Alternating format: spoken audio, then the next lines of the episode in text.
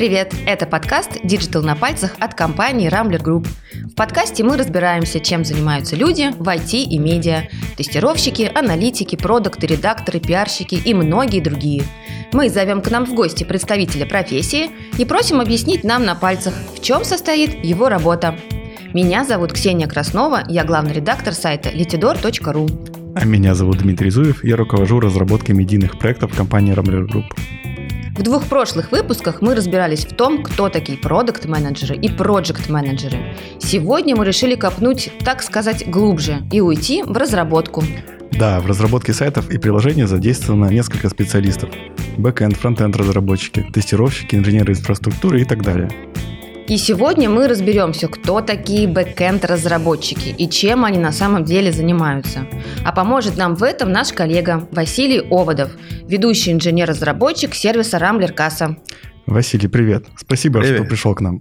Сразу хочу предупредить, что тема веб-разработки от меня настолько далека и вообще непонятна, что вопросы могут быть максимально дурацкие, но уверена, что они все-таки возникают не только у меня, но и у многих наших слушателей. Так что давайте поможем друг другу и объясним все на пальцах. В нашем подкасте участвует еще несколько коллег из Rambler Group. Их голоса вы будете периодически слышать в нашей беседе. Давайте с ними познакомимся. Всем привет, меня зовут Ирина Строкова. Я инженер-разработчик Java в отделе разработки платформы. Мы делаем сервисы, которые используются на различных ресурсах Рамблера. Меня зовут Михаил Георгиевский. Я младший инженер-разработчик в команде Unity. Меня зовут Мартынюк Алексей, я технический директор Ленты.ру. Меня зовут Бондаренко Мария. Я пишу код для инфраструктуры Рамблера. Василий, мы тебя уже представили, но расскажи теперь, пожалуйста, сам чуть подробнее, чем ты занимаешься в Рамблер Групп. Ну, я работаю в проекте Рамблер Касса. Кто не знает, это такой э, портал для продажи билетов э, в кино. Ну и не только в кино, на концерты, спектакли, даже спорт. Э, то есть, например, для пользователя мы показываем виджет, который встраивается в другие сайты, например, Afisha.ru, где человек может выбрать подходящий ему сеанс, посмотреть схему зала, выбрать места, какие он хочет, и, соответственно, потом выбрать какие-нибудь скидки, ввести оплату и получить свои билетики. А чем занимаешься ты? Ну, я занимаюсь его бэкэнд частью. То есть э, сайт состоит из э, фронтенд части, которая видят пользователи, и бэкэнд часть, которая занимается всей внутренней кухней. То есть это то, что никто не видит э, из нас, а видят только разработчики. Бэкэнд. Это тайные знания. Да. Ну, то есть, да, либо фронтенд часть обращается к нашей внутренней бэкенд части, либо партнерские какие-то наши сайты тоже обращаются к ней. Так, и ты э, главный по вот этому бэкэнду Рамблер кассы? Так получается? Или не совсем? Ну, получается так. А как, как, как бы ты объяснил, а, допустим, своей бабушке, чем ты занимаешься? Так, чтобы она поняла. Это самое важное.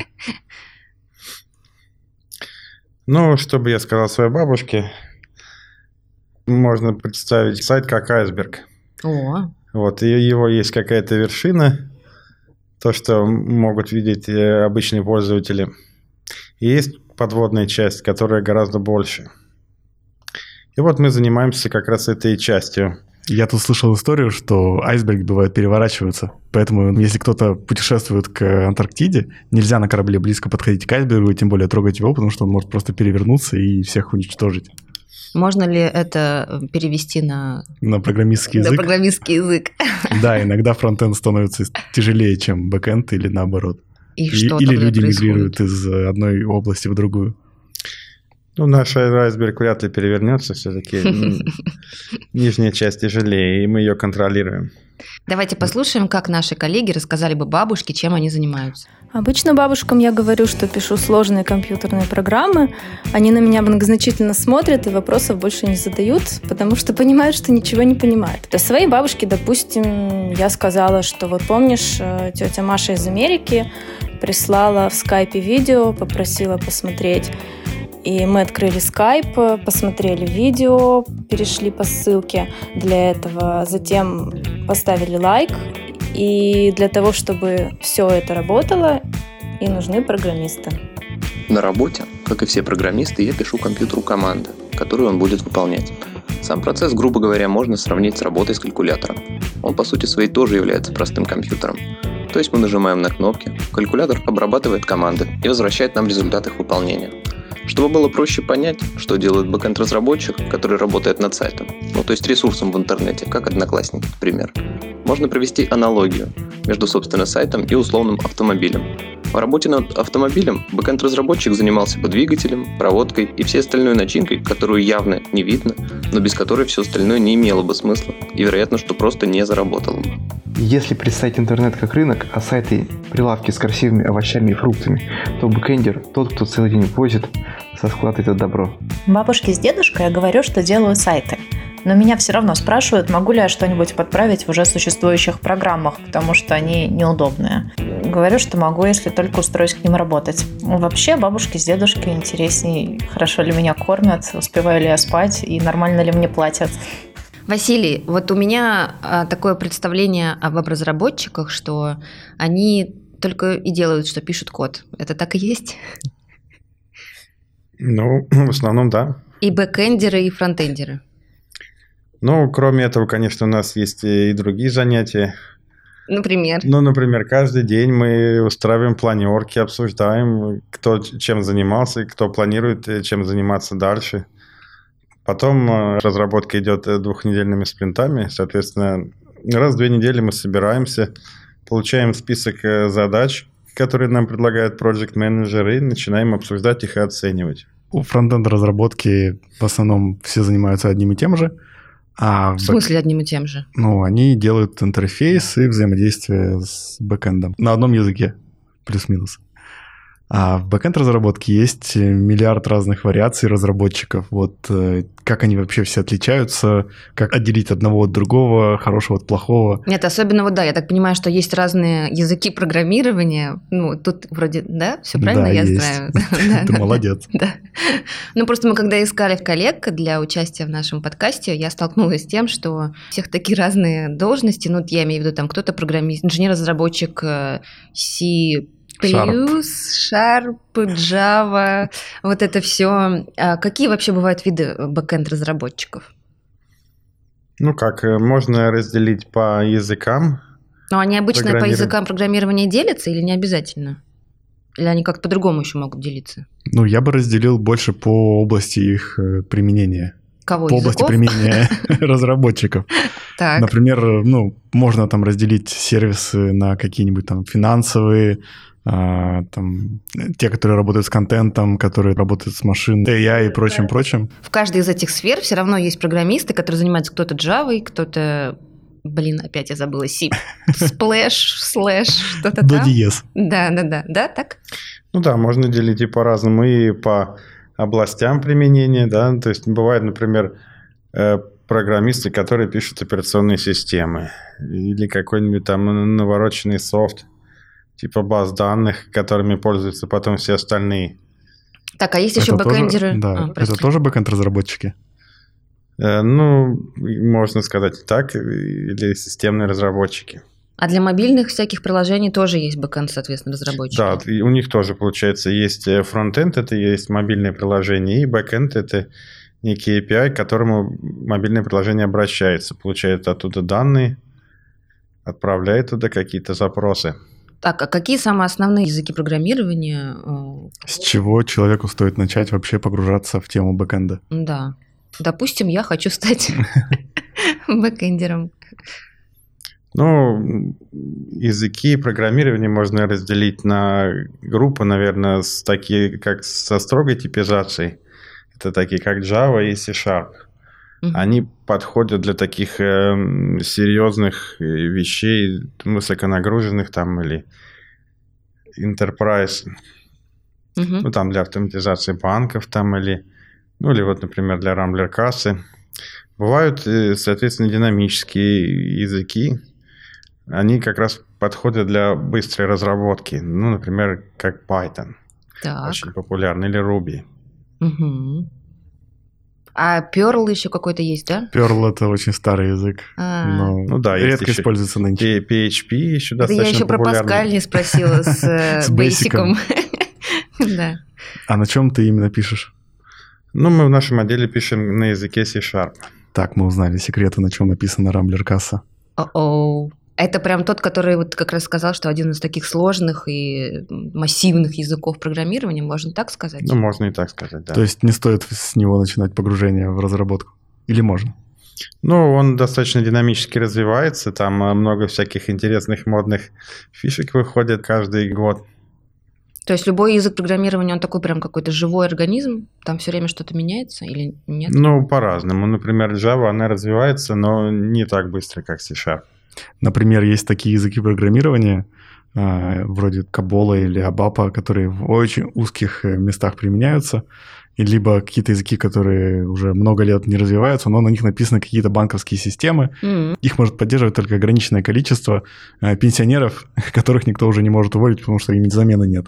Ничего себе. А узкие сферы ты что имеешь в виду, например? Ну, вот какие-то сложные банковские операции, межбанковские, а, системы учета бухгалтерского, эконо- эко- экономические всякие системы в глобальных э, мировых корпорациях. Что-то такого уровня, М. например. Василий, а ты всю жизнь, получается, ну, всю свою профессиональную жизнь э, кодишь на... C-Sharp. Да, спасибо. Говори до диез. Ну, на самом деле, моя профессиональная карьера, она дольше, чем, можно сказать, сам C-Sharp стал популярен. Так. Поэтому, да, приходилось на других языках еще. А с чего вообще ты начинал? Как ты попал в этот мир? В этот мир Ну, программирования. как это? Ну, сначала это я родился и попал в этот мир. Мгм. А потом еще с детства, там лет с 12, у меня появился первый компьютер. Еще такой старенький, слабенький по современным меркам. Так, ты начинал с Basic, да, угадаю. И Basic, да, тоже. Или Паскаль? Все там были. У нас был Паскаль. У меня Basic в школе. Ну вот, я про- пробовал писать на нем какие-то программы, даже какие-то игры примитивные. Ну, потом пошел учиться на программиста, когда а, то есть ты прям подрос. сразу понял, что это твое? Да. Круто. Я, в общем-то, и учился на, на программиста изначально, там, на кафедре программное обеспечение ИВМ, как это тогда называлось. Мгм. Это какой вуз? Это МГТУ имени Баумана. М. Кафедра ИО-7. Всем привет. Так, и вас там учили каким-то тоже, да, языкам программирования? Ну да, у нас там достаточно много было, и Basic, и Pascal, и там всякие экзотические, типа Lisp. Мгм. Но ты все равно со временем понял, что C-Sharp твое. Ну да, уже когда я э, закончил учиться, тогда я решил, что вот это тот язык, который мне нравится.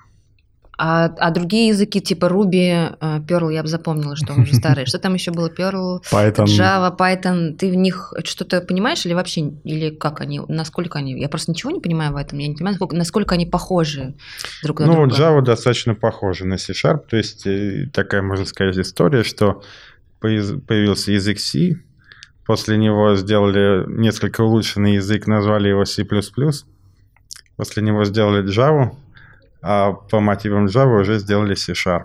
А, то есть C++ Как и все C-Sharp сложно и это... запутано.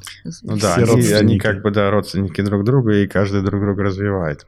То есть ты закончил, получается, специализированный вуз, э, в школе еще этим занимался. А если какой-нибудь человек, э, не знаю, 30-летний, 20-летний, Ну, я, я.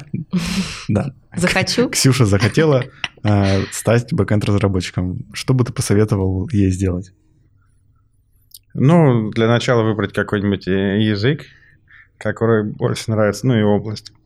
Ну, Соответственно, потом почитать какую-нибудь литературу. Сейчас стало очень много всяких разных подкастов или онлайн-курсов. Можно записаться на какой-нибудь курс и про- пройти обучение. Там даже бывает, э, тебе могут э, выделить наставника Мгм. какого-то там и сдать какое-то подобие экзаменов. То есть это все прям совсем реально и несложно. За Ну, большие деньги? На каком-то э, уровне, да. Ну, хорошая идея еще э, почитать умные книги, потом пойти куда-нибудь стажером. Мгм, покодить уже, соответственно, Покодить, с да. наставниками. А давайте послушаем наших коллег. Они тоже рассказали нам, как они пришли к программированию. Программирование я попала абсолютно случайно. Я в своей жизни где только не работала. Я и в продажах работала, и экономистом, и я даже пила в барах. На самом деле я всерьез думала связать с этим свою жизнь. Но в какой-то момент я поняла, что все это не то, мне это все не нравится, неинтересно, либо несерьезно, либо мало платят. Но, в общем, я не была абсолютно довольна своей деятельностью э, ни разу. Потом я наткнулась на курсы по Java. Это были курсы Java Rush. Я просто листала ленту в интернете и решила попробовать. Пошло-поехало, меня это заинтересовало. Я устроилась сначала на стажировку в одну компанию, э, затем дальше начала потихоньку двигаться. Я начинал работать параллельно с учебой. На третьем курсе делал сайты под ключ на WordPress. Позже защитил диплом с проектом на Ruby. Стоит оговориться, что Ruby нам не преподавали. Просто мне очень понравилась идеология и лаконичность этого языка. Соответственно, пришлось изучать его по бесплатным курсам в интернете. После чего я нашел свою первую full-time работу в IT. Это была небольшая компания в сфере туризма. Я пришел в нее как стажер-разработчик Ruby, но приходилось писать также и на JavaScript. Компания по итогу закрылась в связи с первой волной коронавируса. Далее я нашел работу в другой продуктовой компании. Также писал там на Ruby и JavaScript. Она в свою очередь пострадала уже от второй волны коронавируса. После чего я наткнулся на вакансию младшего инженера-разработчика Ruby в Rambler. И теперь я здесь и очень этому рад. В институте у меня был фортран. Для души немножко писал на C. В то время профессии вебмастера была редкостью, курсов совсем не было, поэтому открыл блокнот и стал делать какие-то сайты, гостевые книги на перле. Потом долгое время в моей жизни был PHP и Perl. Потом переключился на стартап, на Ruby, тоже без курсов, просто так взял и стал писать. Потом 6 лет назад прислал резюме в Рамблер и с тех пор занимаюсь тут Ruby постоянно. Мое знакомство с питоном началось на стажировке в Рамблере много лет назад, когда я искала, где пройти практику для университета. Было интересно, но непонятно. Через полгода я нашла еще одну стажировку. Пару месяцев ходила туда учиться, а в конце сдала финальное задание, полезное для компании, как бы в счет оплаты стажировки, и меня взяли в штат. Через пару лет э, я решила, что стоит поработать в компании побольше, устроилась в крупный интернет-магазин. А потом захотелось интересных и нестандартных задач, я снова пришла в Рамблер. Можно учиться в университете, можно читать книжки. Какие еще можно выделить способы для того, чтобы войти в IT? Связи. Постель. Влад. Ну, мы, программисты, во многом все-таки самоучки. Несмотря на образование в университете, все-таки всему там не учат. Например, про C-Sharp я все узнал сам. Ну, может быть, в то время, когда ты учился, еще не было столько много там всяких онлайн-курсов или нет? Или уже были? Ну, в последнее время, да, их становится все больше, и я постоянно вижу в интернете рекламу, иди поучись Мгм. на Data Scientist или еще кого-то. Курсы C++ за месяц. Реально ли это? Ну, я думаю, что все-таки нет. Ха-ха. Разоблачение. То есть, то есть курсы нас всех обманывают. Ну, C++ достаточно сложный язык. Это нереально за месяц. Ну, я думаю, что нет.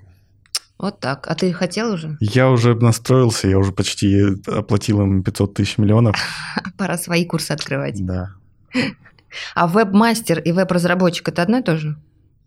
Просто вот там как раз Леша Мартынюк что-то, по-моему, про это сказал. Веб-мастер он там раньше был. Или так сейчас уже, наверное, не называется веб-мастер? Да, мне кажется, это было где-то в нулевых.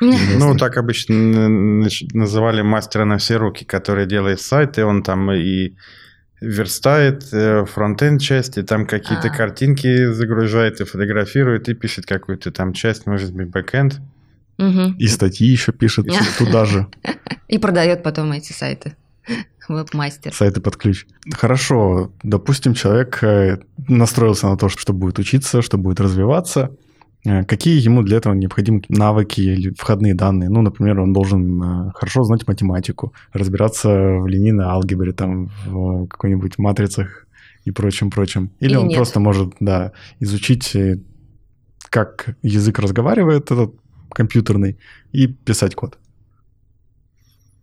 Ну, интересный вопрос, потому что на собеседованиях бывает часто спрашивают всякие интересные вещи, даже не совсем, может быть, про математику, но там про алгоритмы и всякие сложные интересные вещи. Но часто оно в работе даже и не требуется. Но раз спрашивают, значит, это важный навык для разработчика. Ну, наверное, хотят скорее определить общий уровень человека, насколько он все знает. Мгм. Представим, что ты хочешь э, взять на работу младшего разработчика, и Ксюша пришла на собеседование. Что бы ты у нее спросил? Только не математику, только не математику. Ну, поскольку мы программируем на C-Sharp, я бы расспросил, наверное, основы Вот языка. C-Sharp, что там как устроены некоторые такие базовые вещи.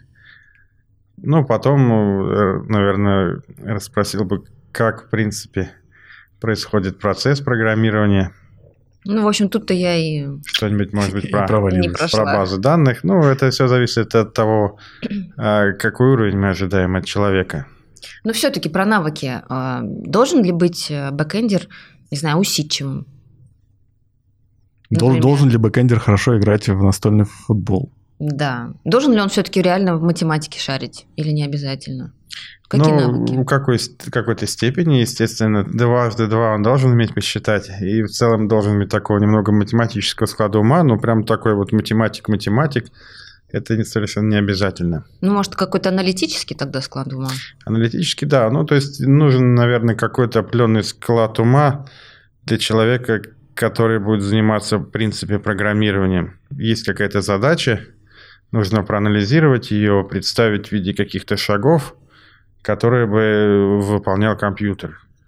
Не каждый гуманитарий с этим справится. Разложить это на действия, и потом уже какие-то поддействия, и их уже запрограммировать. То есть нужен определенный такой образ мысли и образ ума, наверное, да. Но в целом ничего такого особенно сложного в этом нет. А есть такое, что для каждого языка программирования есть какой-то особый тип людей? Не знаю, вот, например, э, а, Java удается тем, кто, там, не знаю... Два метра ростом. Хорошо готовит. Это я так просто сейчас, конечно, в порядке бреда, но какие-то есть такие нюансы, или это все всем подвластно? В принципе, нет никаких таких отличительных особенностей у каждого из языков программирования. Нет, ну особенности, конечно, есть, но я думаю, э, любой язык может изучить любой программист. М, Да. То есть, в принципе, программисты могут мигрировать между разными языками. Ну, в принципе, да. А есть ли вообще в этом смысл? Или вот как ты встал однажды на дорожку C-Sharp, и то так и идешь? Или это, или это от характера, например, зависит, что есть такие люди, которые в силу характера устают от какого-то одного языка программирования и переключаются на другой. Я теперь рубист, пойду изучу Руби. Есть, есть такое? Ну, возможно, и бывает.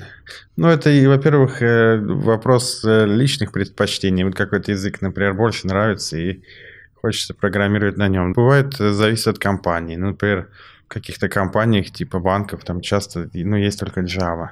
Мгм. Хочешь там работать, ну, используй Java тогда. Ну, а есть смысл, например, учиться реально на все языки программирования, чтобы супер универсалом быть? Или это так себе история? Лучше уж выбрать там один-два и их прям постоянно практиковать. Как лучше? Я думаю, надо выбрать какой-то язык и начать работать на нем. Ну, если надоест, можно переучиться. М. Ну, когда хорошо изучишь э, один язык, потом уже гораздо легче переучиться на другой. Это как, наверное, с иностранными языками. Ну, кстати, да, возможно, хорошая аналогия. А у тебя есть такие примеры в окружении программисты, которые реально почти на всех языках могут неплохо кодить?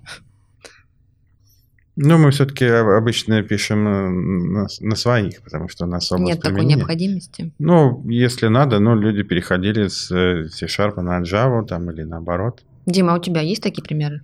Да, есть люди, не знаю, вышел новый язык, они такие, дайте-ка я попробую новый язык. Они Там так часто выходят? зафигачил. Бывает такое. Ну, часто? Это же есть э, известная шутка про JavaScript и фреймворки.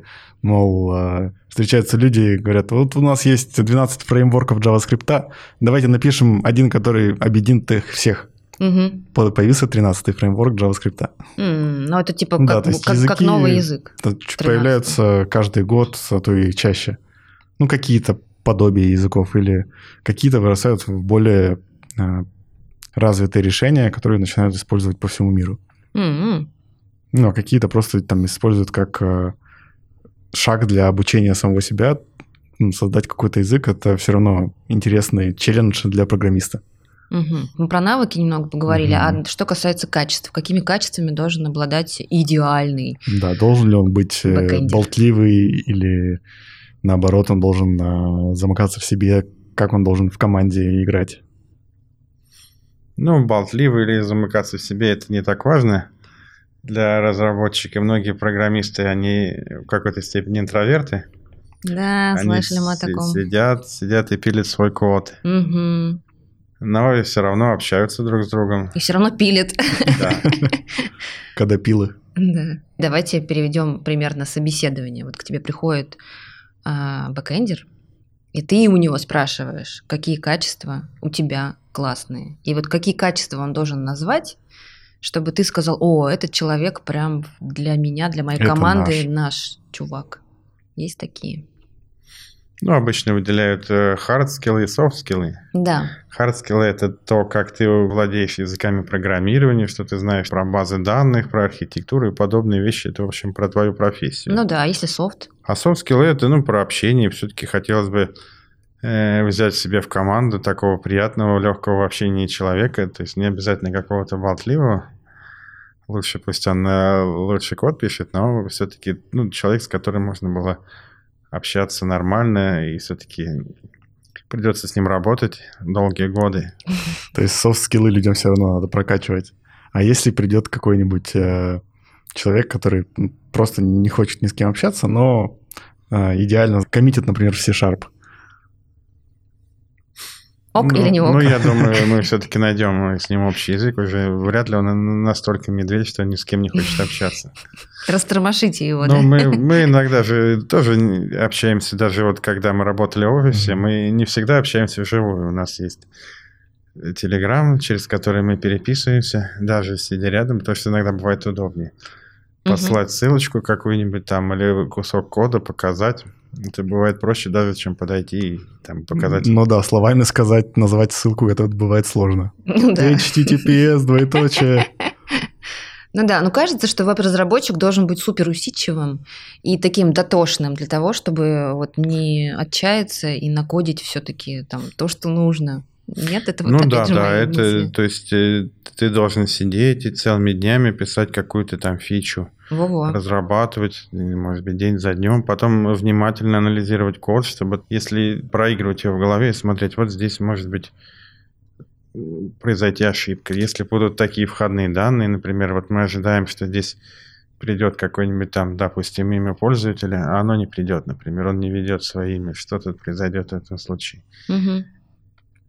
Я прям представил, как программист берет код на пластинке, вставляет себе голову, ставит эту иголку проигрыватель и такой и крутит ручку, проигрывая код в голове. А я представила себе дизайнера, то- потому что, ну, как бы для дизайнера, например, такое качество, как там, не знаю, дотошность, вот такая вот усидчивость, она не, не так актуальна, потому что я себе не представляю дизайнера, который сидит такой, он прям дотошно рисует макет, вот пока он прям не нарисует, прям не выйдет из дома. А хотя я для- нарисую, это идеально. Да, вот, кстати, ему- про идеальность. Да, то есть ему как бы позволительно пойти погулять, что-нибудь там раз, э, не знаю, э, подумать о вечном, О птичках. а потом вернуться к макету и его нарисовать. А Мне у кажется, для очень, да? программистов это тоже очень важно. Ну да, мы все-таки это не машинистки, чтобы набивать текст. У нас как бы э, процесс все-таки, ну не сказать, что прям совсем творческий, но все-таки это интеллектуальная работа. То есть Это понятно, я конечно. до, до- до сих пор за столько лет я не, нау- не научился десятипальцевому способу набора, потому что мне это никогда не было нужно.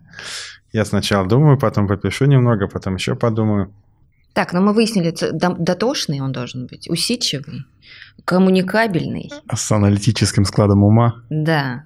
Э, И пятый давайте еще И, назовем. и хорошо играть в кикер. А почему бы не волейбол, например? Ну, Ну, можно, ну, в настольные игры. начать, да. Да, в настольные игры. Ну, На- ну, с чего-то надо начать. То есть нужно определиться, с чем команда а, имеет дело. То есть, например, если команда в основном играет в кикер, а чувак такой, эй, будем играть в керлинг. возьмете его? Подумаем. Мне кажется, пришло время спросить наших коллег, какие качества они считают важными. Я думаю, что хороший бэкэндер должен быть адекватным в первую очередь, компетентным, любознательным, рассудительным и, пожалуй, творческим.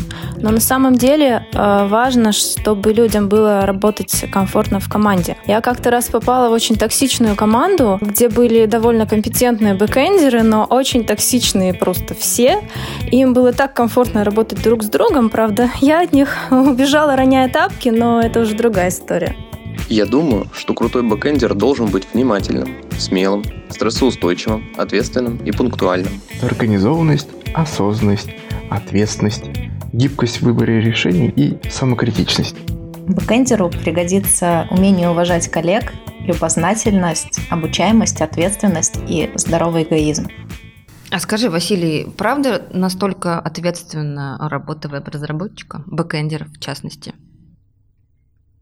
Ответственно, ну, я думаю, да. Но я бы не сказал, что прямо супер ответственный, как, например, у сапера. Ой. Потому что все-таки у нас, э, к счастью, есть э, тестировщики, которые... Право на ошибку. Да, прикрывают Право наш, на наш ошибку да. Хорошо. То есть, в принципе, в программировании ошибки, баги, это вообще считается нормально. То есть, такого, чтобы писали программы без ошибок, предполагается, что такого не бывает. Поэтому и есть многоэтапное тестирование. То есть, сначала разработчик пишет код, потом он пытается прогнать свою программу, посмотреть там, что где падает, пишет тесты, соответственно, чтобы автоматически все проверялось. Потом отдает тестировщику. Тестировщик сам где-то там прогоняет какой-то сценарий, который ему описан, тоже, может быть, пишет автоматические тесты. То есть тестировщик тоже может быть программистом. Ну, хороший тестировщик это не тот, кто ходит по сайту и там только кликает на кнопочки, да, все-таки надо этот процесс автоматизировать, чтобы не заниматься этим бесконечно. А где в этой цепочке фронтендер? Получается, вы выполняете задачи. Фронтендер в отпуске. Ну, то есть э, есть вот э, веб-сайт, который видит, например, пользователь. Да. И вот э, эту часть э, красивую с версткой, делают там с, с картинками, с какой-то вот э, с кодом, который выполняется в браузере у пользователя, это делает фронтенд-разработчик. Когда этому приложению нужны какие-то данные, оно обращается к backend части через какой-нибудь API. Угу. Ну, например, нужно показать какое-нибудь расписание. Угу. Это значит, приложение загружается и запрашивает в API, какие вот, например, расписания есть в этом кинотеатре. Получает в виде данных, показывает в красивом виде, потом пользователь выбирает какой-то сеанс, и опять приложение запрашивает от бэкэнда какие-то другие данные, например, там для схемы зала. Вот, допустим, я прихожу к разработке и говорю, давайте мы сделаем на сайте Рамблер кассы кнопочку, нажимая которую пользователь будет получать какой-нибудь рандомный фильм, рекомендованный для просмотра. Менеджер проекта, соответственно, идет к своей разработке. К Кому он сначала идет? К бэкэндерам или к фронтендерам с такой задачей? Ну, Как это устроено? сначала это процесс, эта задача анализируется и разбивается на фронтенд и бэкенд части. Мгм, То есть параллельно дается фронтендерам и бэкэндерам, так? Да, мы обычно обсуждаем, договариваемся, что вот там добавляется в API какой-то метод, или как мы еще называем, ручка, Мгм, за которой можно подергать. мгм. Она должна отдавать такие-то данные. Соответственно, потом начинают бэкэндеры делать эту самую ручку Мгм. с оговоренным интерфейсом, а фронтендеры начинают делать обращение к ней. Иногда бывает, что делается какая-то ненастоящая ручка, которая ничего не делает, но ее уже можно подергать, ну, чтобы они могли работать с нами параллельно. М-м. А вот такой вопрос. У кого сложнее работа, у бэкэндеров или фронтендеров? Да, начнется война. Ну, решаются некоторые разные задачи. Это понятно, но а так вообще, кому, кому сложнее живется? Сложнее живется менеджеру, потому что на него прилетают все палки, все удары. Ну как, э, фронтендерам надо оптимизировать свою часть, чтобы быстро и красиво показывалось в браузере у пользователя. А бэкэндеру не надо оптимизировать. А бэкэндеру надо оптимизировать, чтобы когда обращаются там ты- тысячи пользователей, Чтобы это быстро работало. да, чтобы оно быстро работало, потребляло меньше ресурсов. И, в общем, чтобы все было хорошо. В общем, равнозначно, да? Равнозначно Паритет. сложно. Да, как Никого не мамы всякие нужны, мамы всякие важны. А с какими задачами обычно сталкивается бэкэнд-разработчик? Э, Допустим, в, ну, в твоей отрасли. В нашей отрасли, как, как правило, любая бэкэнд-часть, она про хранение данных где-то, то есть это есть базы данных различных типов. Соответственно, туда надо что-то положить, потом прочитать. Очень часто это какие-то интеграции. В нашем случае, например, у нас огромное количество интеграций с различными системами управления кинотеатров, программами лояльности, платежными процессингами и прочими всякими штуками, мониторингами. Я обычно с друзьями, когда разговариваю, шучу, что бэкэнд — это джейсончик из одного места в другое перекладывать. Кого? Джейсончик. Джейсончик? Это такой формат данных. А, простите. Ну, Ну да. мне кажется, это немного принижает э, де- деятельность бэкэнд-разработчиков. Как бы я сам бэкэндер, но э, при общении с друзьями это нормально. Но э, Вообще-то все не так, типа, вообще-то да? все не так. Ну, в первом приближении, да, говорят, что взять э, какую-то формочку, оттуда текстовое поле, и взять оттуда данные и положить в базу данных, а потом показать. Да, Да, ерунда какая, подумаешь. Ну, что там делать?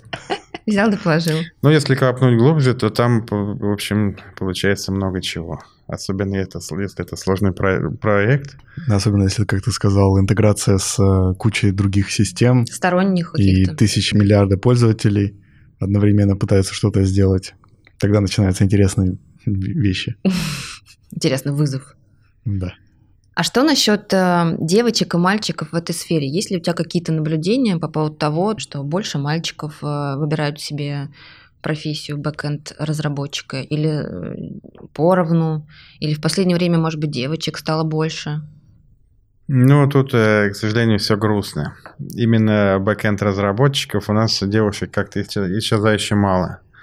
Ну вот мы специально выбирали среди коллег так, чтобы было поровну мальчиков и Да, девочек. я в заметил, у вас достаточно много Да. бэкэнд разработчиц, что очень интересно. Две. Целых две. Не, в принципе, правда, пока вот мы смотрели, изучали среди всех наших коллег в Рамблер Групп, а, мальчиков явно больше, но девочек прям немало.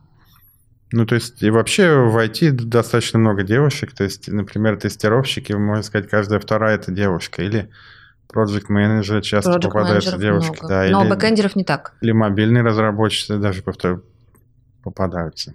А с не бэкэндом все не так. С бэкэндом почему-то грустно, да. А есть э, предположение, почему так? Не знаю, может быть, все-таки девушкам не интересна эта область. Потому что даже когда я учился в университете, ну, казалось бы, еще закончи школу, сдай экзамены и поступай куда хочешь. Но уже и там у нас было, я помню, на потоке 90 человек. Ну, в, Баун, в Бауманке никогда не было много девочек, давайте признаемся. Ну, не знаю. То Там и сложная математика, вот это все нет? когда мы там э, собирались на дискотеке, там бывало, что девушки с каких-нибудь факультетов экономики там или юриспруденции просто было очень огромное количество. А вот именно в программировании почему-то было мало. То есть у нас тоже было где-то три или четыре девушки на потоке. Мне кажется, это все сложный экзамен. Мне кажется, это потому что было такое мнение, общепризнанное, так сказать, что программирование, компьютер, Мужская это да, это все мужское. И типа, да, девочкам что туда идти? Там ничего интересного нет, все сложно и непонятно. Ну, может быть, э, когда-то во времена молодого Билла Гейтса так это было, да. Но как-то сейчас Но порог хождения все проще и проще. ты говоришь, Э, все грустно, но мне кажется, есть хорошая тенденция положительная. Все меняется? Ну вот среди бэкэнд-разработчиков как-то не очень меняется. Да ты сожалению. говоришь, что А что могут сделать бэкэнд-разработчики, чтобы привлечь больше девушек в процесс? Хо-хо. Предложить какие-то плюшки? Так плюшки и так у нас неплохие обычно. Ну, не знаю, ваши плюшки. Нет, мы, мы ждем, когда наконец они к нам придут. А вот есть такое мнение, что э, фронтенд-разработчики, так как они работают с интерфейсом, ну, у них еще такой склад ума получается, не знаю, какие-то качества человеческие, что они больше экстравертны, а бэкэндеры больше интровертны. Типа их не видно, и они более да, они такие... такие прячутся все. Так и есть? Определяет ли сфера деятельности, в которой пишет человек, э, то, как- какой он, какой он есть? Ну, я не уверен, что фронтенд-разработчики сильно от бэкенд-разработчиков отличаются в этом смысле. Не уверен, что фронтенд-разработчики так сильно отличаются э, от бэкенд-разработчиков в плане интроверты они или экстраверты. Хотя вот там девушек я больше встречал. Угу. на примере нашей компании а, фронтенд мероприятия, где люди собираются, делают какие-нибудь доклады, либо это какое-нибудь маленькое мероприятие, либо это метап а, на всю компанию или на даже внешний метап. Обычно фронтенд тусовка больше представлена, чем бэкенд. Именно девушками? Нет, просто именно людьми. Именно желающими да, желающими выступать э, и вообще активностью. Ну, я когда хожу на метапы бэкэндеров, я вижу там достаточно большое количество и выступающих, и слушающих. Ну, значит, в нашей компании, мне кажется, так сложилось. Нет, ну, понятно, что если прийти на метап э, бэкэндеров, то там будет э, много бэкэндеров и много выступающих. Но вот по количеству мероприятий для фронтендеров, и, которые проводятся и у нас, и вообще везде, мне кажется, их больше, чем бэкэнда, хотя, может быть, это связано с тем, что по бэкэнду это в основном специализировано на каком-нибудь языке, либо на какой-то конкретной проблеме. Более Ну, узкая, да? Возможно, все-таки действительно у фронтендеров постоянно каждые полгода выходит очередной JavaScript фреймворк, и надо его обсудить. Мгм. И похоливарить, какой из них лучше там и какой хуже. А есть ли какое-то противостояние между фронтендерами и бэкэндерами? Как между лыжниками и сноубордистами? Да. Ну, я думаю, нет, но иногда, конечно, мы можем пошутить над ними, что А они над вами. фронтендеры не настоящие программисты или что они гламурные. Ну, если часто попадаются фронтендеры, которые более гламурно выглядят, чем такие вот настоящие хардкорные гики-бэкендеры. Ну, Так э, почему же так? Да, вот я, я про это и говорю, Значит, что... все-таки есть какая-то да, с- разница. либо такие люди притягиваются к такой технологии, к такой области разработки, либо, Технологии да, притягивают. таких либо людей. технологии меняют сознание человека.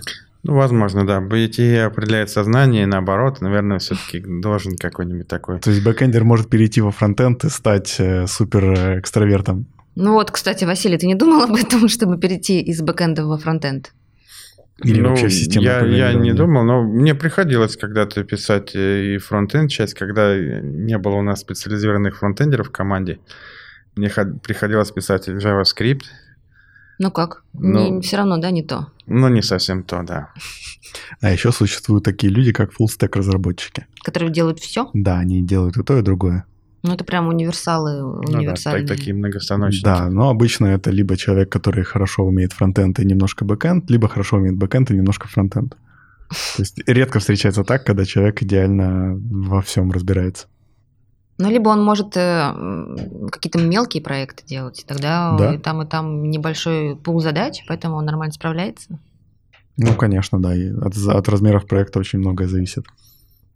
Ну вот для фронтендеров хорошо становиться фуллстеками, потому что сейчас на JavaScript можно писать и фронтенд, и бэк э, с помощью Node.js. Мгм. Обычно они так и делают. Мгм. Мне кажется, когда фронтендер приходит в мир бэкенда, э, немножко ломается вся, вся система. Не в плане потому, что это плохо, а потому что ну, э, человек работает с кодом, который условно выполняется на одной машине, предназначенной для одного человека. А не нужно, бывает, переключить э, мышление, чтобы писать свой код так, чтобы он мог работать с э, миллионом человек одновременно. Это настолько прям меняется мышление? Мне кажется, в некоторых э, случаях да. Ну, немного разные подходы, наверное. Давайте поговорим о том, как можно разделить бэкэнд разработчиков. Ну, например, младший, старший, суперстарший. Вот как это у вас в команде? Ну, в целом обычно разработчики да, делятся на... Ну, можно начать со стажеров, Мгм. но стажер обычно никакой зарплаты не получает или какой-то совсем маленькую. Мгм. Ну, потом э, junior, то есть младшие разработчики, middle, ну и senior, опытные разработчики. А выше? Ну, может быть, еще архитектор. Это, как правило, такой человек, который сидит и придумывает, он уже почти не пишет э, код, но продумывает как архитектуру. Может быть, э, на несколько команд. Такой. Что такое архитектура в программировании? Так мы называем, когда по аналогии, наверное, с архитектурой для здания, то есть Мгм. есть какой-то чертеж, там какие-то расчеты, что вот как нужно сделать, чтобы это здание там выдержало какую-то нагрузку, там сто этажей не обвалилось, как там, чтобы оно было просторным. То есть какое-то глобальное... И в какой-то степени это, ну, какой-то общий план, наверное, разработки программного обеспечения. Мы сначала строим план, что вот это будет, например, какое-то монолитное приложение, то есть единым каким-то большим ку- куском. Либо это может быть какой-то, как сейчас стало модно, микросервисная архитектура, когда э, куча маленьких подпрограммок, которые делают каждая свою часть, и все они друг с другом объединяются через какую-то общую сеть и взаимодействуют. Ну, то есть как какой-то муравейник, да, с, с кучей муравьев там или, или пчелы.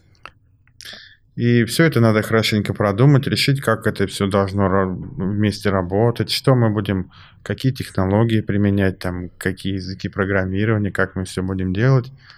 Угу. А я так правильно понимаю, что есть еще в прошлом выпуске мы как раз разговаривали, что есть еще тимлиды. Вот Дима тимлид. Да, Дим? Ты тоже тимлид? Ну, не совсем. Или у вас как-то по-другому выстроен, да, работа да, в команде? Вот куда может человек э, расти. расти после того, как он стал сеньором?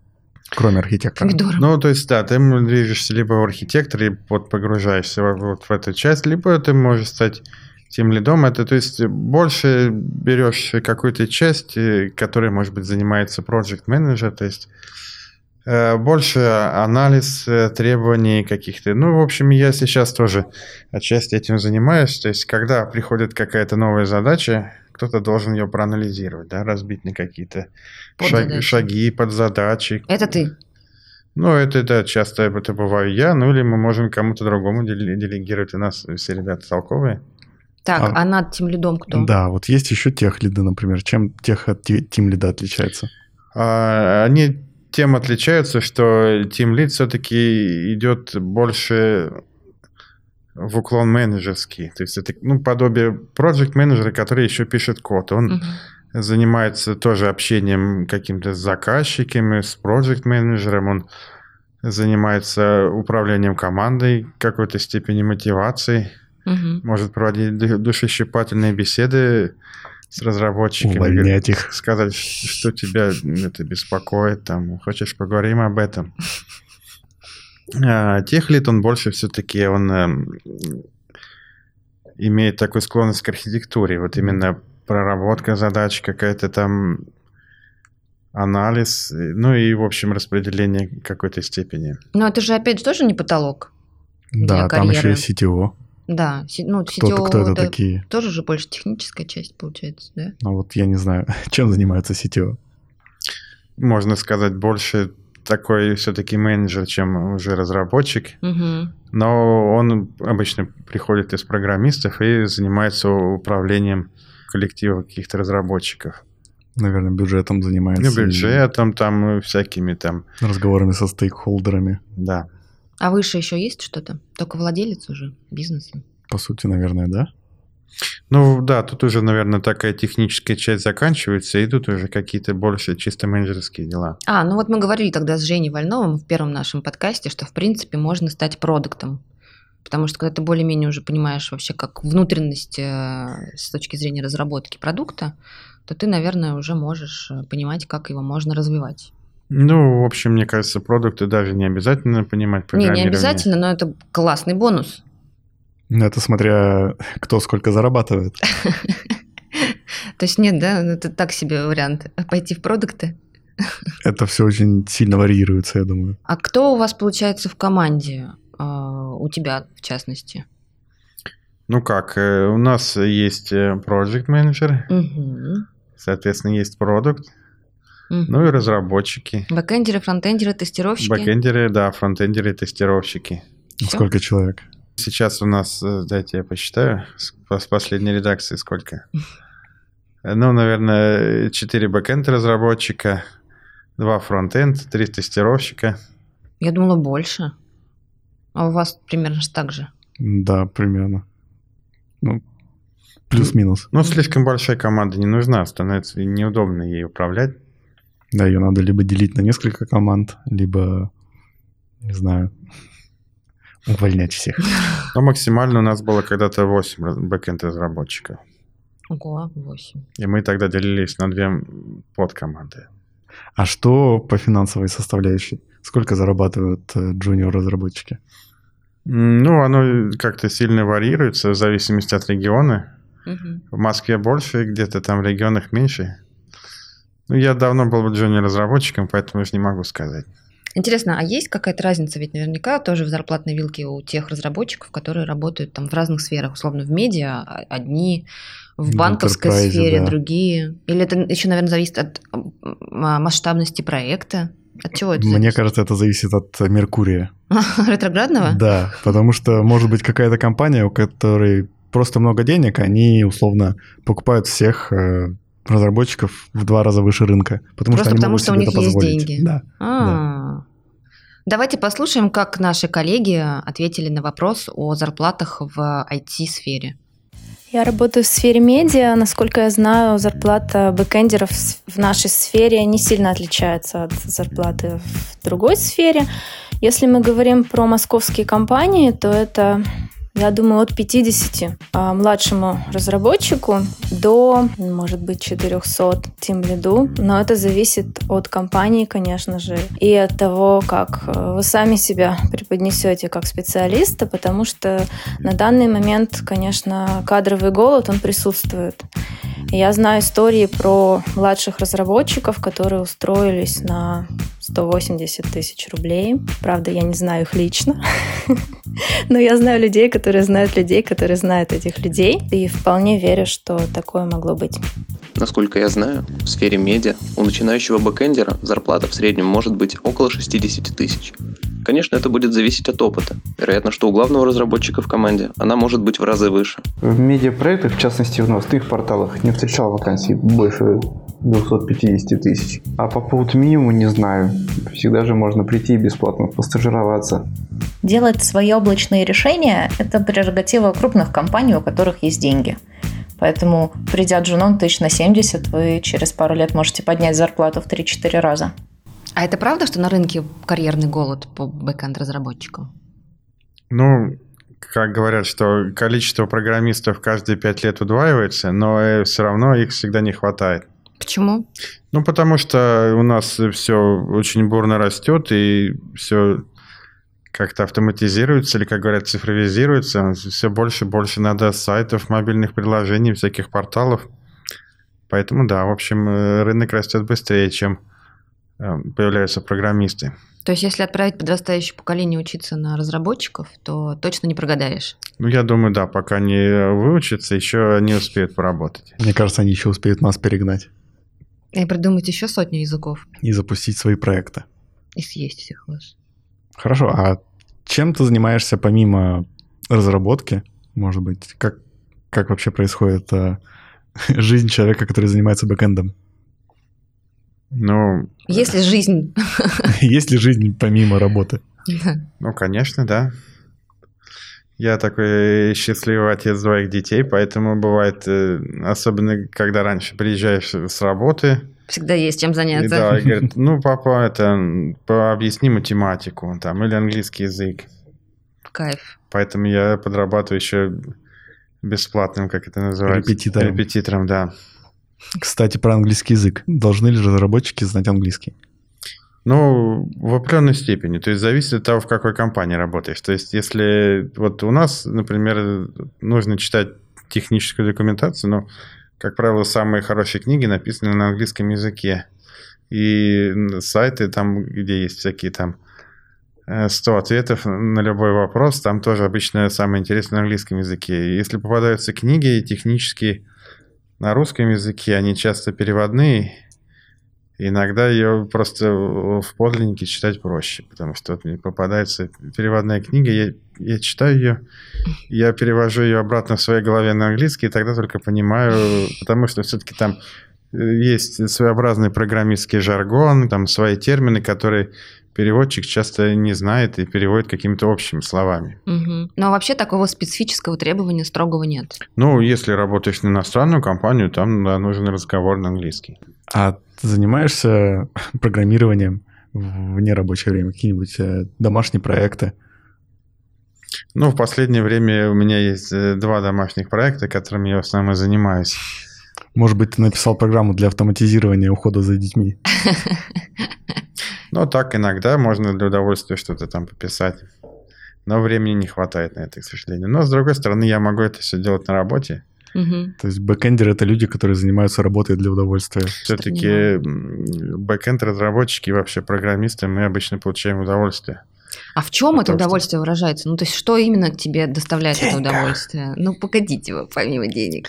Ну, сам процесс, да. Ну, аж, ну, вот, вот объясни мне, гуманитарию, что может быть интересного в... Тыкать в клавиатуру целый день. Я когда смотрю, заглядываю, знаешь, в мониторы разработчиков, где на темном фоне вот эти вот бегают буковки, Зеленые из матрицы такие. Ну, типа, наверное, вот э, что интересно может вообще быть, не будоражит. что может быть интересно писателю писать книгу. Вот он что-то пишет, слова какие-то там Не, ну там какая-то фантазия, вот он там Фантазия. что придумывает. А здесь же больше такая техническая, чем Ну вот ты что-то пишешь, пишешь, пишешь, а потом оно начинает работать. Мгм. А потом тебе не нравится, говоришь, что это как-то не очень красиво, дай-ка я все переделаю. Кто это написал тут такую Да, а хрень? потом оказывается, это я был полгода назад. Ну, и ты переделываешь, она становится еще красивее. Ты видишь результаты своего труда, там даже, я не знаю, табуретки делаешь там, или даже какие-то там э, дома строишь, ты когда смотришь, потом и тебе нравится.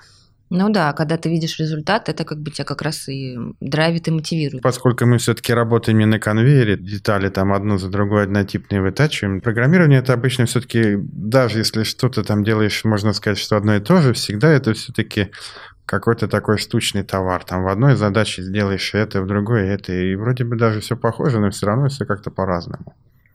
Но со стороны это выглядит очень скучно, если честно. Ну, мне кажется, еще есть такой момент, когда есть какая-то интересная задача, и тебе ее надо решить, и ты пытаешься к ней с разных сторон подойти, ты ее там анализируешь, изучаешь, э, пробуешь, и вот когда ты уже сделал это, ты чувствуешь большое удовлетворение, что Гордость. ты такой, да, я это сделал, я ускорил э, отдачу этой ручки на одну миллисекунду. Ну да, бывают такие технические вызовы. Или можно поиграть такого в лейтенанта Коломбо. То есть приходит что-то там у нас на сайте, там Всё поломалось. В некоторых случаях иногда не так работает. В этом случае помогает, конечно, обкладываться всякими мониторингами, когда все ходы записаны. Часто бывает просто проводишь целое расследование. Но чаще всего бэкэндер работает один на один с монитором. Я имею в виду, что это не... Ты не особо общаешься с командой или как? Я бы не сказал. То есть ты делаешь свою часть, потом ты консультируешься с кем-то. Ну, например, ты, ты доходишь до кода какого-то разработчика, и тебе может быть что-то непонятно, почему сделано так. Ты пишешь ему или обращаешься как-то иначе, говоришь, почему здесь так. Он Мгм. объясняет, Мгм. там, может быть, советуешься. Потом, когда мы заканчиваем наши задачи, у нас обязательно процесс код-ревью Мгм. называем, когда мы показываем то, что сделали коллегам. Коллеги смотрят, там какие-то выказывают свои замечания, дают советы. Часто могут что-то хорошее посоветовать, сказать, что вот здесь вот в каких-то случаях может не работать, там, или здесь было бы оптимальнее и быстрее, если вот сделать так-то. А вот здесь вот запятую поставить надо. Ну, в том числе, если есть у нас какой-то код стайл, то есть э, стиль написания программ, чтобы, ну, чтобы было безобразно, но единообразно. Что, стиль написания программ? Да. Что это, как помнишь, э, в университете или в школе было обязательно, что э, доклад должен быть 14 шрифтом Times Да. New Roman, там отступы по 2 сантиметра и межстрочный интервал такой-то. Что в кодинге тоже вот такое? то же самое есть и в программировании, да. Программирование. Ну, поскольку у нас коллектив работает над одними и теми же программами, там часто бывает, что кто-то начал какую-то часть разрабатывать, потом закончил ее, потом надо ее дорабатывать, и надо остается уже другому разработчику. Ну, чтобы нам не спотыкаться, и все было просто и понятно, мы в каком-то едином стиле все делаем. Это что же получается, что у каждого веб-разработчика есть свой почерк? Конечно, Правда? да. Каждый разработчик может э, писать какими-то определенными Там же э, одинаковые буквы. конструкциями. Да, но можно использовать разные конструкции. Многие языки позволяют сделать одну и ту же вещь э, многими способами. И кто-то привык там таким образом, допустим, разворачивать, транспонировать матрицу или как-то там, не знаю, поворачивать ее. Ну, в общем, э, люди решают одни и те же задачи разными способами, э, по-разному ставя переносы, точки, точки с запятыми, скобочки. И это сложно, если в одном файле, в одном проекте то этот стиль различается. М. Блин, офигеть. Это можно представить, что э, пришел новый журналист и пишет все одним сплошным текстом без абзацев. Я говорю, когда я смотрю, в мониторы заглядываю к разработчикам, кажется, что у всех все одинаково. Какие-то У буковки. всех все одинаково непонятно. А есть ли какие-то KPI у разработчиков? Ну, помимо того, что ты говоришь, вы работаете спринтами двухнедельными. Да, как, как оценить вообще эффективность? Да. Как у вас это устроено? Ну, обычно у нас э, какой-то план на, на спринт, какое-то количество задач. Потом, когда спринт заканчивается, мы смотрим, сколько мы задач планировали и сколько Кто успели. молодец, а кто нет? Ну, в какой-то степени все-таки мы обычно оцениваем работу команды. Ну, там, наверное, видно, да, как, э, когда кто-то, может быть, получше что-то успел сделать, что кто-то похуже. Ну, у нас, в общем, бездельников нет, как правило, да, поэтому все работают более-менее э, одинаково хорошо. А какие бывают э, проблемы у разработчиков? Например, э, не знаю, разрушил всю систему и все поломалось на неделю. Такое может быть? Ну, бывает, да. Ну, вообще для программистов самая типичная ситуация либо сроки затянули, что, ну, бывает э, довольно часто, ну, в какой-то степени, да. Потому что все-таки процесс у нас такой творческий, и заранее, хоть мы стараемся оценивать наши задачи, но прямо так вот идеально оценить не получается, потому что все-таки каждая задача немного уникальная. И поэтому бывает, мы что-то не успеваем. Ну, потом, естественно, баги.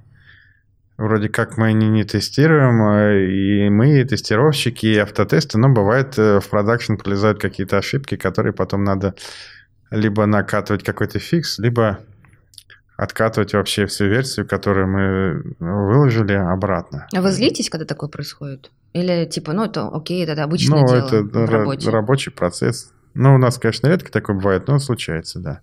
А можешь вспомнить какой-нибудь такой большой факап, который случился? М, э, У тебя или у твоей команды? У одного моего друга Да-да-да. Ну, как как-то было у меня. Я э, поправил маленький кусочек э, в коде, и потом как раз мне нужно было уходить в отпуск. Я говорил, давайте, ребята, скорее выкатим в продакшн эту версию, пока я еще здесь. Но Они сказали, ну, это надо еще тестировать, там и это долго. Ну, ладно. И, в общем, ушел я в отпуск, и потом, когда я вернулся, узнал, что, оказывается, мои изменения все сломали. Что ты почувствовал в этот момент? И причем, Хорошо, что меня не было, да? поскольку это была буквально маленький какой-то кусочек кода, то ну по пару строчечек. Но они как-то так глобально на все повлияли. Они долго не могли понять, в чем же тут все-таки дело. Ну да, был интересный опыт. Что же за это бывает? Ну, так немножко пожурили меня, ну и все. У нас была база данных, бывает для продакшн работы, да, для основного сайта, и была тестовая. Ну, я подумал, создам-ка я там тестовых пользователей. Ну, запустил скрипт, который создал 200 тысяч пользователей. Ну, как на продакшне, что были такие же объемы тогда. Но я не учел, что там у нас э, база данных была интересная э, система репликации, когда была одна база данных, с которой данные копировались в другие базы данных, оттуда в другие, в общем, как такой вот э, цепочка водопадов. Мгм. И эти 200 тысяч пользователей, они раскладывались на, на других 100 баз, и какое-то время все сломалось. Ну, то есть это В было тестовом в окружении. тестовом окружении, но все равно в тестовом окружении нельзя было ничего тестировать и работать. А есть какой-то момент, э, которым ты, наоборот, гордишься? Антифакап, мы это Да. так называем. Антифакап. Ну, в целом, я много чем горжусь. Ну, вот самый такой интересный Что ты проект, даже сам который удивился, какой ты классный спец. задачу, которую решал. Ну, постоянно возникают какие-то интересные челленджи, которые решаешь, потом смотришь, думаешь, ну, какой же я молодец. А так прямо, чтобы сказать что-то, ну, не могу, наверное. В общем, вся твоя работа Да. – это большой антифакап. Да. А вот существует какая-то зада- задача, решив которую ты такой, ну все, теперь можно завязывать с разработкой. Такое возможно? Да, такая мега-задача, такая самая важная задача в жизни. Ну, мне кажется, за каждой мегазадачей идет следующая мегазадача. Нельзя вырваться из разработки. Это круг. Ну да, у нас э, нет предела совершенствованию. Поэтому, когда появляются какие-то новые технологии, там новые какие-то вещи, которые можно оптимизировать, мы с удовольствием этим занимаемся. Угу. Скажи, вот сейчас э, весь мир ушел на удаленку и, в принципе, все еще там находится большей частью. И вот в окружении есть ощущение, что все разработчики просто невероятно счастливы тем, что наконец-то удаленка стала официально признанным форматом работы. Это правда? Да, так и есть. С нескрываемой улыбкой сказал Василий. Да. Я всегда вот, э, когда смотрел на коллег, которые работают постоянно удаленно, я думал, ну, вот я так не смогу. У меня же и жена и дети не дадут возможности работать. Они все время будут теребить меня и говорить, что папа, давай. Но они действительно так делают, но все-таки как-то оказалось, что на практике все гораздо проще. То есть они понимают, что папе работать надо, и они, в общем, не постоянно пристают ко мне. Особенно это помогает, когда они уходят в школу. Ну, то есть ты за удаленку топишь, ты не хочешь возвращаться в офис? Вообще, в принципе. Я бы, знаете ли, за, за гибридный режим работы, когда там, может быть, несколько дней в неделю, там, два, Мгм, два, мгм. например. Приезжать в офис, общаться с коллегами, ну, все-таки это сближает. И когда коллег видишь э, живьем, с ними потом проще общаться. Ну, тут еще, конечно, еще больше сближает какой-нибудь там не- небольшой локальный тимбилдинг, который мы устраиваем. Например, День рождения у кого-нибудь. День рождения, там вот когда всё. можно э, поесть пиццы, выпить красного вина, и потом вроде как уже все почти что друзья. Как разработчики развлекаются? Кроме пиццы. И вина. Ну, есть э, такая, я помню, карикатура. Программист работает со спины, сидит программист за компьютером, смотрит в монитор. Потом э, программист развлекается. Опять программист сидит за компьютером, смотрит в монитор, только он рубится в какие-то компьютерные игры. Программист обедает. То же самое, только у него тарелка с едой еще перед ним. Ну, примерно так, да. Ну, это реально так и есть, да? Ну, то есть, э, да, компьютерщики, они любят развлекаться за компьютером, да. Ну а какие, допустим, тим- тимбилдинговые активности можно провести в команде разработчиков? Ну, у нас очень популярно играть во всякие такие настольные игры. Мафия. У нас есть э, специальный такой человек, который очень хорошо разбирается в этих играх. Он обычно приносит какие-нибудь... А он бэкэндер? Он, да, бэкэндер. Ах, я думала, какой-нибудь менеджер проекта сейчас Не, окажется. ну, у нас э, в нашем коллективе там э, играют и бэкэндеры, и, и менеджеры, и Мгм. фронтендеры, тестировщики. Есть даже лю- люди, которые уволились от нас, они иногда при- приходят в пятницу вечером к нам в офис и говорят, давайте поиграем-ка. Ну, поскольку там у нас помещение позволяет, сядем где-нибудь в переговорке и поиграем. Вот дополнительный повод ездить в офис. М, Веселые ребята. Да. А какие-нибудь э, такие физические активности? Спорт. Физически, Спорт, да. э, например, э, некоторые ребята играют в настольный теннис. Мгм. Кто-то даже участвует в гонках героев. М. Нормально. Иногда, там, если хорошая погода, можно выехать куда-нибудь на пикник. А какие-то конференции вы посещаете? Вот есть что-то такое, чтобы разработчикам оставаться в контексте изменений в своей сфере? Что-то есть такое, что важно ну да, да, посещать? полезно какие-нибудь. Вот какие ты бы по- порекомендовал? Может, какие-то есть телеграм-каналы или какие-то сообщества или там, не знаю, тусовки, в которых э, прикольно находиться для того, чтобы там развиваться, узнавать что-то новое, делиться своим опытом, кейсами и прочее. Да, как вообще находиться в, в этом информационном поле? Есть, например, э, сайт Хабр, Хабр, который часто там читают какие-нибудь статьи. Мгм. Там, если у вас какие-то вопросы, часто э, начинаешь что-то гуглить и попадаешь на Stack Overflow, и там ответы на, практически на все. Мгм. Ну и конференции, да. Мы спросили у наших коллег, а, где и как саморазвиваться бэкэнд-разработчику. Давайте послушаем, что они рассказали. Сейчас есть огромное количество ресурсов для профессионального развития на любой вкус. Могу сказать, что наиболее действенно для меня. а Я однозначно не рекомендую читать большие талмуды а, с теорией. Это не работает, а, потому что в одно ухо влетело, в другое вылетело. Однозначно это должно быть подкреплено практикой. То есть прочитал немножко, написал код. Прочитал, написал. Также, если вы только начинаете свой профессиональный путь, это должно быть как можно больше написания своих собственных проектов а, по различным мануалам, которых более чем достаточно в интернете. И еще очень работает, когда вы перенимаете опыт у старших коллег. Как новичок новичку, я бы посоветовал в первую очередь слушать и наблюдать за коллегами. Перенимать опыт, так сказать. Из ресурсов для изучения я бы посоветовал почитать широкоизвестную книжку «Грокаем алгоритмы», изучать проекты с открытым исходным кодом и, конечно, больше практиковаться. Мой совет по развитию программирования достаточно прост. Сначала освоить митовский курс, структуры интерпретации компьютерных программ, потом изучить все исходники, все, что есть под рукой, особенно то, что берешь в проект. И, конечно, писать код с учетом трех добродетелей программиста. Программирование сейчас это лишь часть, в работе еще нужно знать сети, протоколы, сервера приложений и все остальное, что знает ваш админ, только еще стоит заглянуть в исходники его инструментов. Если вы хотите действительно вырасти, а не только вести умные разговоры у кофемашины, то у вас один путь – это практика. Никакие подкасты, видосы, курсы и книжки не заменят вам собственных шишек. Тебе есть что добавить к коллегам? Ну, все-таки я бы не так, не говорил так, что прям вот теория совершенно не нужна, и не надо читать толстые умные книги. Все-таки толстые умные книги полезно читать. Что для тебя самое сложное в твоей работе? Э, в моей работе? Ну, задачи бывают иногда интересные, бывают неинтересные. Приходится иногда себя заставлять делать что-то скучное. Но их мало ведь. В процессе находишь в любой задаче что-то интересное. Кажется, вот казалось бы, что-то совершенно идиотское, что-то там починить, поправить, но потом начинаешь, и ну, вроде как в процессе получаешь удовольствие.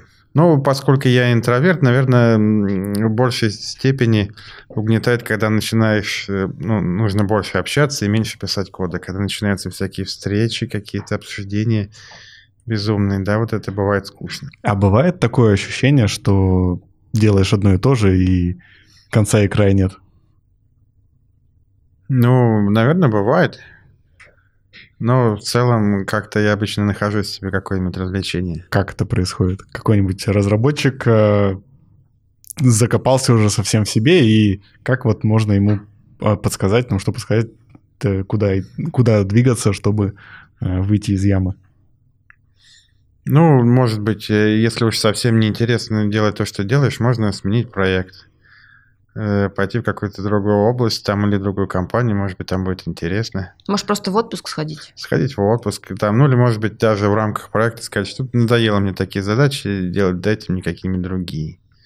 Может быть, там все программисты любят рефактори, то есть там переделывают уже написанные программы. Не любят? Наоборот, любят. А, любят? Да, я думал, никто не любит. Больше, больше, чем писать э, программы, э, программисты любят переделывать старые программы.